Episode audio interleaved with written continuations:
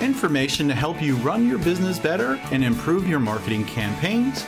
My name is Hank Hoffmeier, and thank you for joining me on Hank's Marketing and Business Tips. Welcome to episode 284 of the HMBT podcast. Today I'm joined by Jennifer Best. She's the Vice President of Marketing for the AAE Speakers Bureau. Under her leadership in 2022, AAE launched the inaugural Speakers Industry Benchmark Report, bringing transparency to the speaker booking process between both the meeting organizers who book them and the speakers who delight audiences. Jennifer, it's great to have you on the show today because this topic really has not been talked about in depth. Uh, really, public speaking, how it can help you personally and professionally. And thank you for joining me today. Absolutely. It's my pleasure, Hank. Thanks for asking. And to disclose, both Jennifer and I are involved with the American Marketing Association Triangle mm-hmm. chapter, which is in Raleigh, North Carolina. We've known each other for a long time, and we're going to get together today to talk about speaking because folks that have tuned in in the past know I'm a public speaker, and Jennifer works with public speakers. Uh, we're here today to share our knowledge, maybe mine from the side of the stage and yours from the side of how speaking actually benefits uh, someone that wants to get into it or do it more or better. So, hopping right into our conversation, what do you feel is the biggest benefit of public speaking, whether or not you um, own a business, uh, work for a business, and want to be on stage, or just personally? What do you think is the the biggest benefit to public speaking? Mm, wow. So that's a big question to start with, Hank. Thanks. okay. So um, I would first of all say that um, public speaking does not come naturally to a lot of people. So uh, there's a lot of people who are successful in their careers and still struggle with the skill of public speaking. Um, but I see it as a very, very reasonable leap, like an easy channel to lean into um, when you have a brand platform or when you have thought leadership on a topic or subject and you're looking to further educate or inspire an audience um, that's where public speaking really can be beneficial. And so a lot of times when we work with speakers, I mean, around the world and event organizers, and, and we're looking for people who are really passionate about a topic, but also who can deliver value and education on it. So Right. And I know speakers bureaus or conferences that you submit to speak to, they're looking for people that have a lot of experience. Uh, we probably should back up for folks maybe who have never done any kind of public speaking to say that's maybe not where you shoot for right away. The big conferences or you know sign up for every spe- speakers bureau that's out there. And speakers bureau, by the way, just helps speakers find uh, gigs for people to to speak at, as well as find organizations and conferences uh, help the the find the best speakers possible. But you know in school you know kids can get in front of a class and talk about a topic. You can go to a school as a parent and talk to a class or maybe go to your local chamber of commerce and ask if you can talk about something uh, during an event or something. Start small. Therefore you can get some practice and get confidence before you start wowing people on stage and talking to thousands and thousands of people which can be daunting. Uh, imagine getting getting a gig right? Even though you probably would never get a gig speaking in front of thousands of people and you never spoke in your life getting on stage how how tra- traumatizing that can be uh, but really it's just building up your skills knowledge and confidence over time even with me it took me a long time to get to the point where I am, and I've taken some workshops. Uh, one of the biggest things I wanted to do, and it's not hugely important, Jennifer. I'm going to ask you if you feel how important it is, is okay. remo- removing filler words, right? Um, so's or the um so's. Uh, it's so hard to do, but I went to a workshop and it was very effective. Uh, either I pause and I say in my brain, it doesn't come out my mouth, or I remove it altogether. But I did find that sometimes I replace it with a different word, which I'm trying to remove now. But try to remove those filler words and add pauses because it adds a little bit of um, professionalism to your speaking. Uh, I tend to hear it more because I'm listening for it for myself. So I hear all these mm-hmm. speakers when I go to conferences and how many times did they say so? Now, well, they did a really good job or they did it a lot, but the average person is not going to know. But in your opinion, how important is it to remove filler words when you're when you're doing public speaking? That is my biggest struggle. well, I work with professional speakers. I myself am definitely in the amateur category. And just to backtrack a little bit on what you were saying, I mean, I got my start on stage per se at my company sales kickoff at the time. Um, and I was thrust in front of an audience of a few hundred people and asked to present on a marketing topic. And I had no idea what I was doing. So um, look for opportunities like that. How a lot of people get started. There's not a bureau or an agency really out there that's going to take somebody, eh, you know, with the exception of maybe an overnight success like an Amanda Gorman.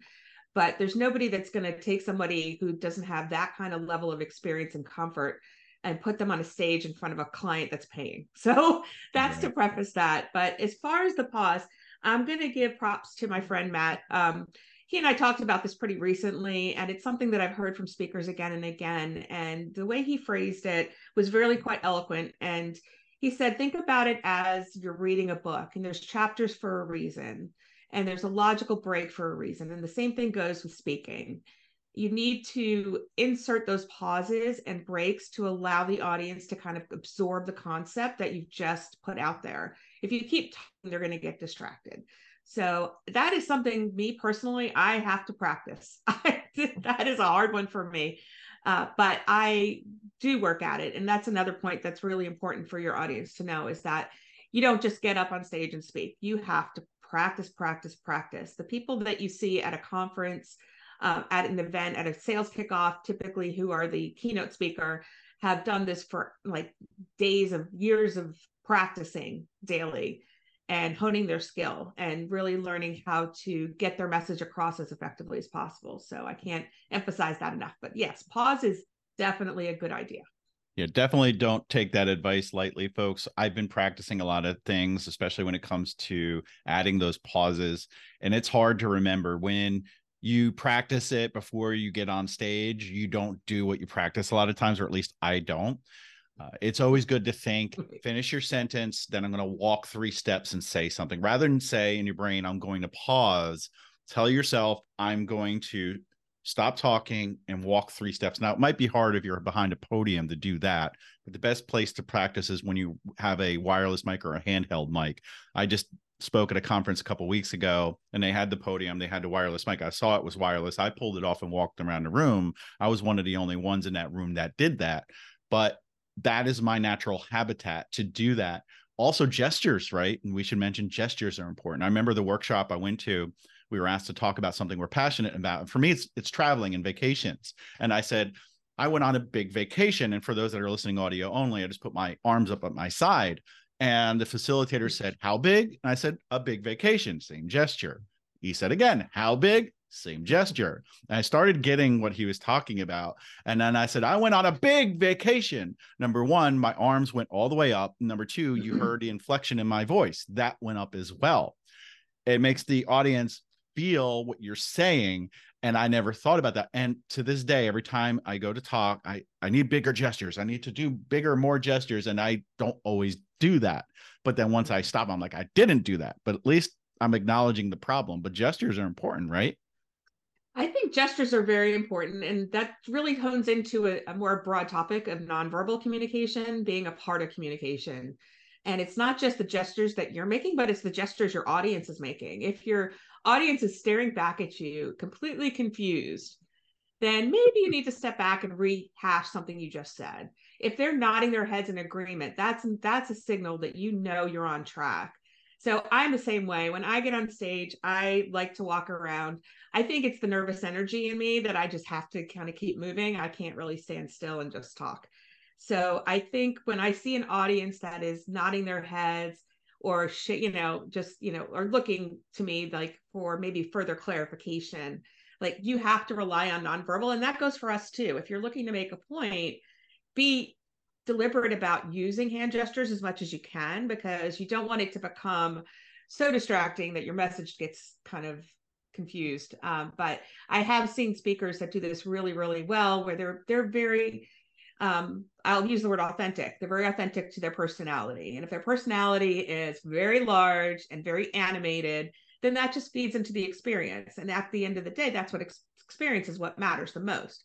So you have to remember that be authentic to yourself. If hand gestures are your thing, go ahead, do it. Um, but just be cognizant of your audience cues feeding back at you. If they start to look like you're losing them a little bit or they're getting distracted, um, look for other ways to bring them back in. I have a short story about that. I remember speaking at a conference and I was talking about email marketing best practices, which sometimes people don't agree with. And there was a gentleman in the front row, laid back in his seat, arms crossed, scowl on his face the whole time, looking at me, listening to me intently. and I said, "This this gentleman just does not agree with what I'm saying, and he's he's he's going to spam people. He probably buys lists. All this is going through my head. And the most important thing I did is after I found him and I said, "Hey, did you like my talk?" He's like, that was excellent. I had I got so many great ideas and didn't know I needed to do this and that. It just the it was the way he was, but I was reading it wrong, like that it, I was doing something wrong and saying the wrong things, but I was saying the right things. Always ask for feedback.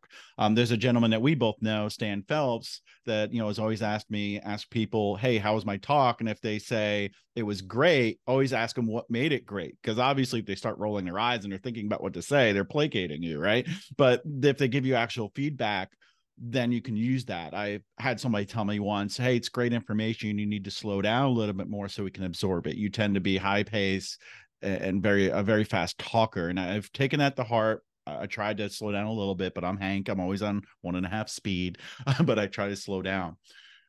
Now, yeah, I think that's a really important thing that you just highlighted too. And that's something that I've talked about often is that communication starts with listening. And uh, a lot of people think that it just means getting out there and starting to talk, but there's a lot that goes in behind it. But the most important thing is to listen to what people are saying before you're engaging with them.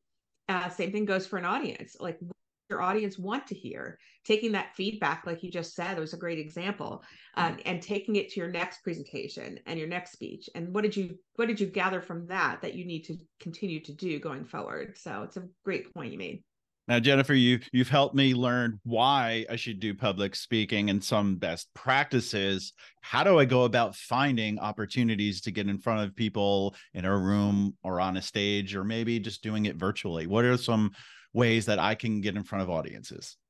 Well, I think one of the biggest ways is to look for organizations like you and I meant you mentioned in the beginning. We're part of the American Marketing Association, our local chapter here in Raleigh, North Carolina.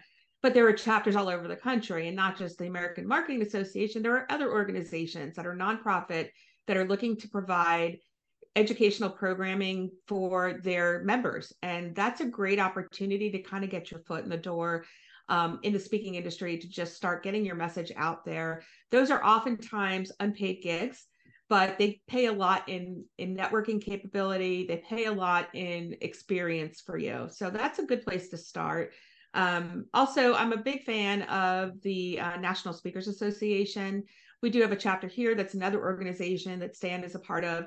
And I think that for somebody who is just about getting into the industry, that's a really great place for them to start because you will be among like speakers who have started their own businesses and there's a lot of learning to be had that way so i recommend that um, if as you work into your career i mean i always recommend looking for bigger and better events and conferences as a bureau ourselves we um, we always are kind of keeping an eye out for people who are hitting some of the bigger conferences um, dreamforce being one inbound is another one um, Milken's events, Forbes, those those type of events. When you start hitting those type of events, those are things that will put you on the radar of a bureau.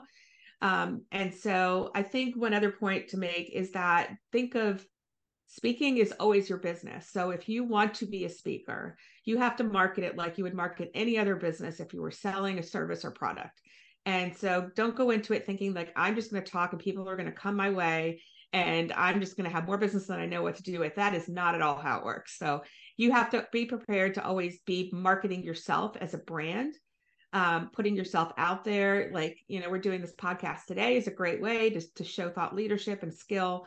And I think that there are a lot of people out there who are going to benefit from stuff we're sharing everything you've been saying it's like wow we can talk about this probably for like two hours on, on a podcast uh, uh, number one you know you need to get to a level when you start hunting down well-known conferences right once you get to that level what I started doing is I used HubSpot, the free, you know, their free version of their CRM. I would go and say, Hey, I'm in marketing. I want to speak at a marketing conference. And I would find one maybe in South Carolina. And I would just go to their website and try to find out when their conference happens. And then a few months before it happens the next year, I find out when their call for speakers is. Sometimes they host, put it on the website, or you can sign up to be alerted when that happens. And I put a task in to follow up with that that um that organization so that I can submit a talk. And then that means you need to have prepared topics with your title, uh, a description, key takeaways, um, you know, headshots available. You need all this information for when you do submit. Uh, but that's probably my biggest tip as far as finding conferences to speak at once you become sort of an established speaker is using a crm to help you track uh, and submit to those opportunities and some people even hire virtual assistants to help them with that because like you said uh, it's like a full-time job it's like branding yourself because then you need to have maybe a speaker's page on your website or a landing page that talks about you and what you speak about and every now and then develop some new talks. I had to develop one new recently because some of the historical topics I've had are a little bit outdated. I had one that was, you know, how to grow your email marketing list in a pandemic. That is not really relevant anymore. I had to remove that from my topics and add something new, which was email marketing for the last of us, you know, using AI and email marketing together to survive a marketing apocalypse. And I thought that was good and went, went over well the last time I tried it. Um, mm-hmm. So yeah. yeah. I think you know we talked about starting small if you've never spoken before, local organizations, and like you said, you're not getting paid, and that's fine.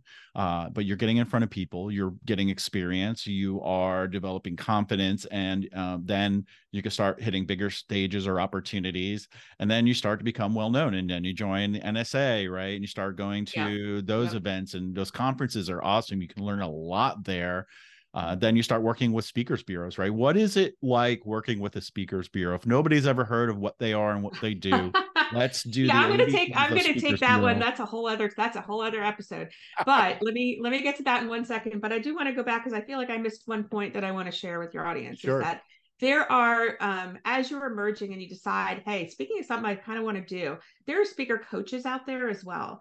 And so find a speaker coach. NSA does have a lot of people who are coaches as well, but they're also out there and they kind of do this out of you know their passion for the industry. And so that's a really good way get somebody to coach you especially if they have an understanding of your subject matter area which should be something that is a niche topic. And um, so for example if you go out and say i'm going to be the biggest motivational speaker in the whole entire world you have a lot of competition. But if you are somebody who can speak on the intersection of AI and its impact on the financial sector, or you know, you're a futurist specifically talking about the evolution of healthcare. Like looking for those niche topics, find your niche mm-hmm. because you want to be unique and that will help you get bookings.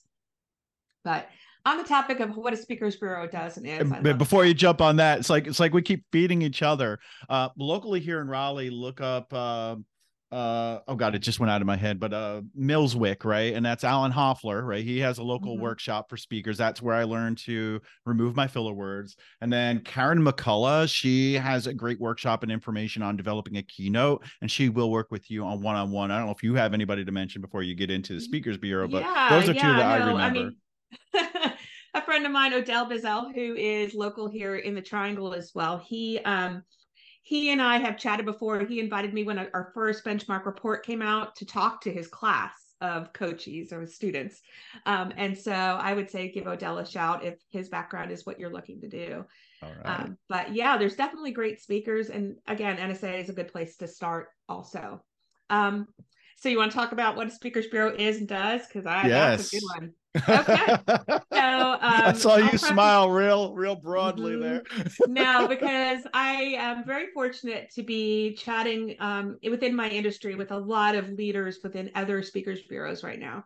And this is a topic that came up recently at a conference that they had.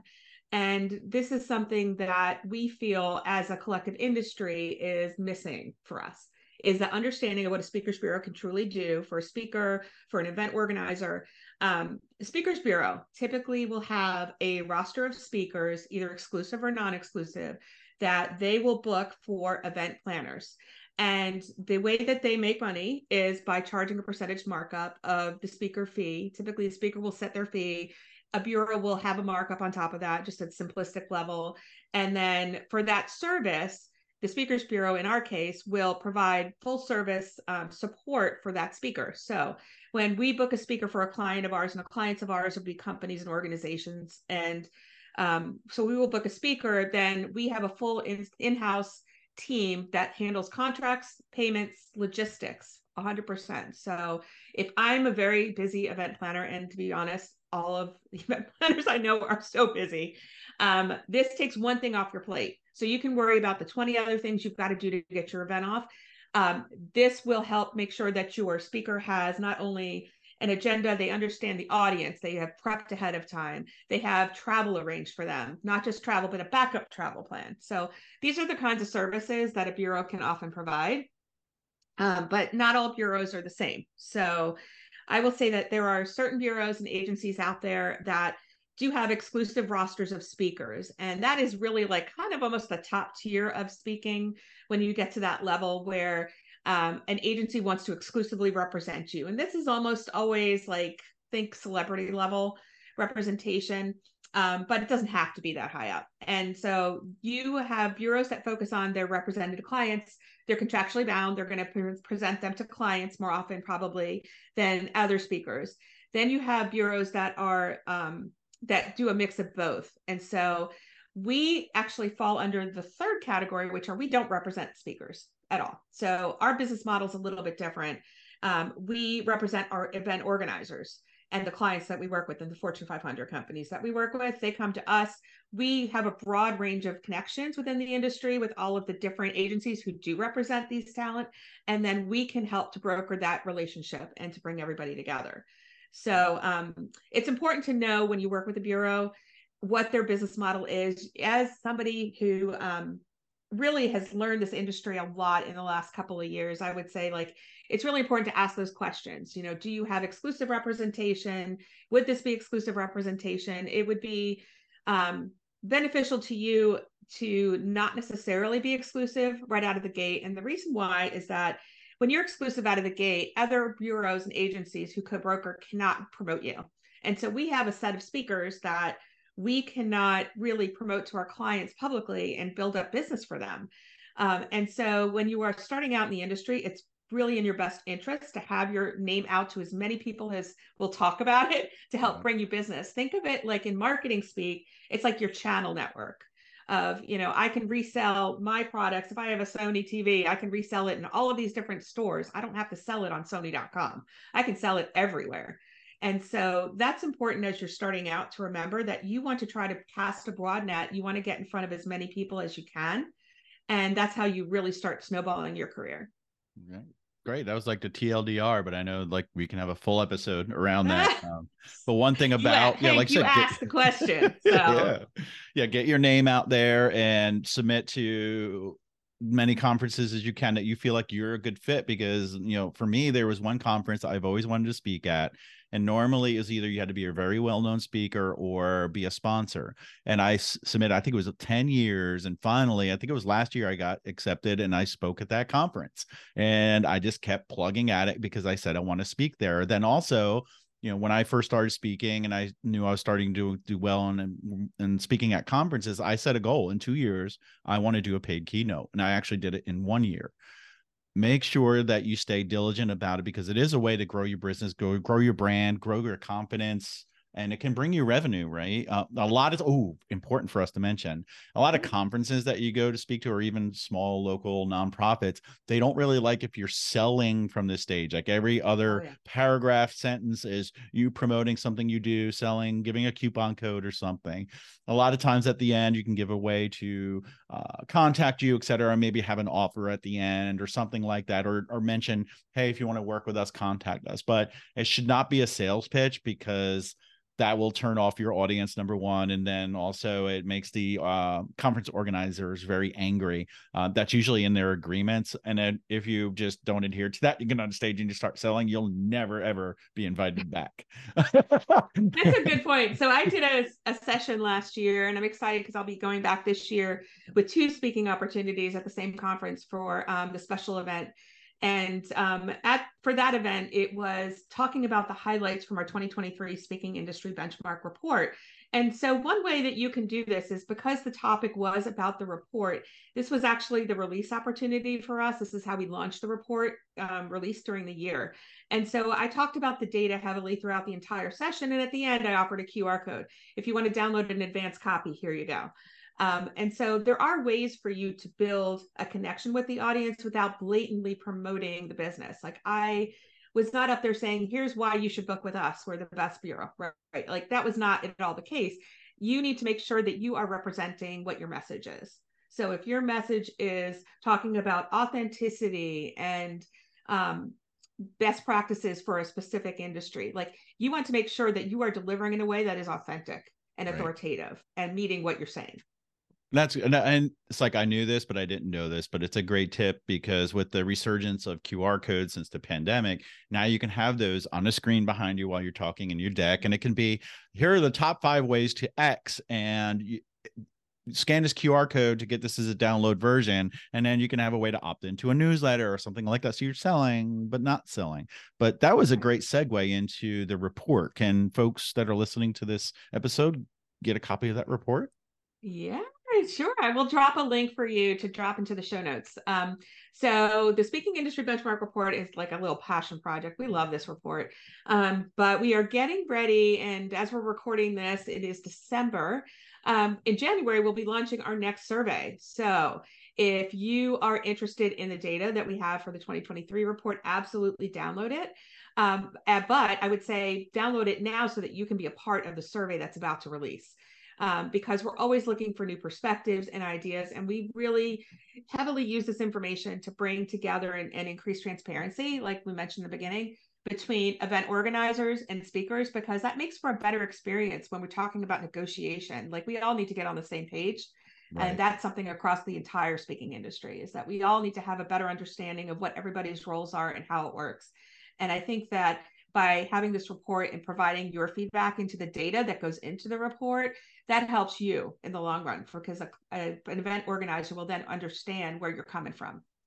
Awesome. And then how can people learn more about AAE? Oh, sure. Okay. so um, I will also share the links to our website in there, but we are on all of the socials under AAE speakers. So you can find us on LinkedIn, um, Instagram, Facebook, Twitter, X, and YouTube. So definitely check us out. Um, you can find me on LinkedIn, send me a connection request. And um, if you have any questions about what we do or what bureaus do, I'm happy to answer those. And for those that have not gotten into public speaking and then you start to become a little bit known locally, a little, little local superstar, you can go to AAE and submit a profile and let AAE work and help you find more uh, speaking gigs. But mm-hmm. until then, folks, I think this was an awesome episode. I do want to mention, you know, I was talking about how I speak about email marketing and email marketing best practices. Uh, if you have a list that's a little bit older or you're acquiring a lot of email addresses uh, because you work for a large company, you might want to check out Kickbox. It's a company I do work for, so I don't want to disclaim that, but they are an email list validation service. Um, one of the differences between other services is we do on the fly validation. In other words, we can integrate into your form. So if somebody fat fingers their email address, we can help them correct that before it becomes something where people will not get your emails.